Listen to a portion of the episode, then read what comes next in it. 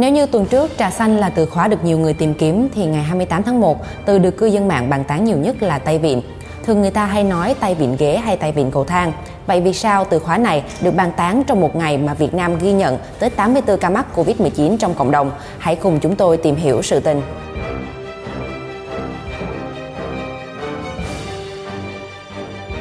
28 tháng 1, mạng xã hội đang lan truyền một văn bản thông tin về lịch trình của một bệnh nhân COVID-19 tên Phạm Anh Tuấn ở Quảng Ninh. Trong đó đáng chú ý có nội dung bệnh nhân khai đi hát karaoke tại Viện.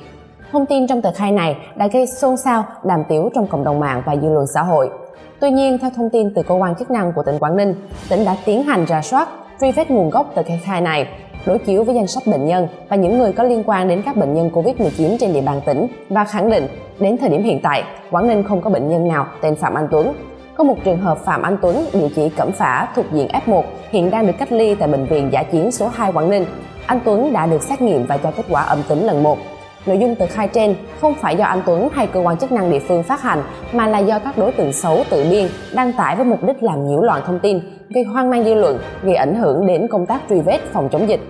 Hiện cơ quan chức năng đang truy nguồn gốc bản ghi khai trên, kiên quyết xử lý nghiêm theo quy định của pháp luật các hành vi đăng tải, chia sẻ bình luận liên quan đến bản kê này. Tin giả vốn dĩ đầy rẫy trên mạng xã hội, tuy nhiên tin giả này gây xôn xao và được lan truyền rất nhanh bởi lẽ những thông tin liên quan đến các ca mắc Covid-19 ở cộng đồng đang là chủ đề được dư luận đặc biệt chú ý.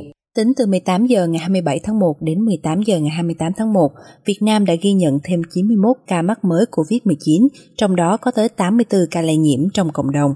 Đây là trường hợp lây nhiễm cộng đồng lớn nhất từ trước đến nay, có nguy cơ lây lan nhanh trên diện rộng.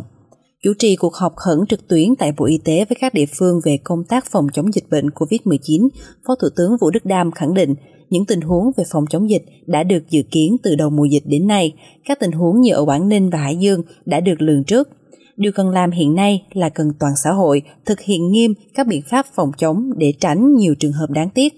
Phó Thủ tướng yêu cầu các tỉnh, thành cũng như các sở y tế nâng mức báo động lên, thầy thuốc phải đặt cảnh giác cao hơn một mức như trước đây. Bởi lẽ các bệnh nhân COVID-19 khi có dấu hiệu ban đầu như ho, sốt, họ thường đến các cơ sở y tế đầu tiên. Phó Thủ tướng cho biết thêm, với ổ dịch COVID-19 ở Chí Linh, trong 24 giờ đồng hồ qua, các đơn vị chức năng đã cố gắng hết sức. Virus này lây nhanh hơn, vì vậy phải làm nhanh hơn trước. Ban chỉ đạo phấn đấu 10 ngày tới khoanh và dập dịch. Cũng liên quan đến tình hình dịch bệnh, Bộ trưởng Bộ Y tế Nguyễn Thanh Long nhận định đợt bùng phát dịch COVID-19 ở Hải Dương và Quảng Ninh có nguy cơ diễn biến phức tạp, số ca bệnh có thể tăng lên trong những ngày tới. Bộ trưởng Bộ Y tế chỉ đạo các bộ phận liên quan thiết lập 3 bệnh viện giả chiến tại Hải Dương để thực hiện điều trị tại chỗ các ca bệnh. Bộ trưởng chỉ đạo cấp dư trang thiết bị phòng dịch cho các bệnh viện này để thực hiện tốt công tác điều trị.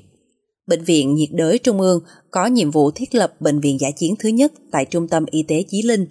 Bộ trưởng Bộ Y tế chỉ đạo đưa các trang thiết bị hiện đại tới Trung tâm Y tế Chí Linh để thiết lập phòng hồi sức tích cực ICU tại đây. Bệnh viện Bạch Mai có nhiệm vụ thiết lập bệnh viện giả chiến thứ hai tại Trường Đại học Kỹ thuật Y tế Hải Dương. Bộ trưởng giao Cục Quản lý Môi trường Y tế nghiên cứu và tìm giải pháp ngay cho vấn đề xử lý rác thải tại bệnh viện này. Bệnh viện giả chiến thứ ba sẽ được thiết lập tại nhà thi đấu thể thao tỉnh Hải Dương. Toàn bộ trang thiết bị của bệnh viện giả chiến được thiết lập tại Cung Thể thao Tiên Sơn Đà Nẵng hồi tháng 8 năm ngoái sẽ được vận chuyển ra và lắp đặt tại nhà thi đấu thể thao tỉnh Hải Dương. Về nhân sự điều trị, Bộ trưởng chỉ đạo điều đội ngũ nhân viên y tế của Đà Nẵng đã có kinh nghiệm xử lý tình huống tương tự hồi tháng 7 và tháng 8 năm 2020 ra để giúp Hải Dương làm tốt công tác điều trị bệnh nhân COVID-19. Bộ trưởng Nguyễn Thanh Long nhấn mạnh, Bộ Y tế dồn tổng lực để giúp Hải Dương sớm khoanh vùng và dập tắt dịch trên địa bàn. Trung ương sẽ hỗ trợ tối đa.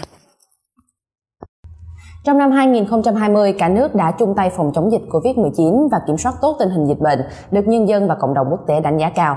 Bước sang năm 2021, tình hình dịch bệnh trên thế giới tiếp tục diễn biến rất phức tạp. Đã có hơn 70 quốc gia phát hiện biến thể mới của virus SARS-CoV-2 có tốc độ lây lan nhanh.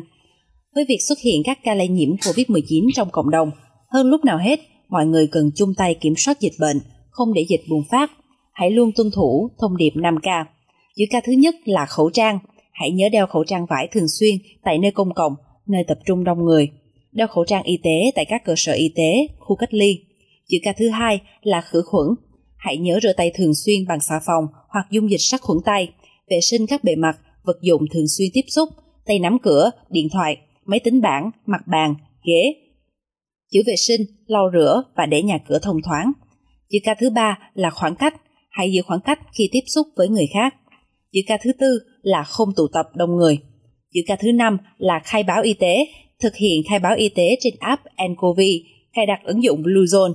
Khi có dấu hiệu sốt, ho, khó thở, hãy gọi điện cho đường dây nóng của Bộ Y tế 1900 9095 hoặc đường dây nóng của y tế địa phương để được tư vấn, hỗ trợ, hướng dẫn đi khám bệnh, bảo đảm an toàn. Một lần nữa chúng ta hãy cùng bình tĩnh, nhớ luôn đeo khẩu trang nơi công cộng, rửa tay thường xuyên, hạn chế đến nơi đông người và thực hiện các biện pháp được khuyến cáo để phòng dịch Covid-19. Bản tin đến đây xin được kết thúc. Cảm ơn quý vị đã quan tâm và theo dõi. Xin kính chào và hẹn gặp lại.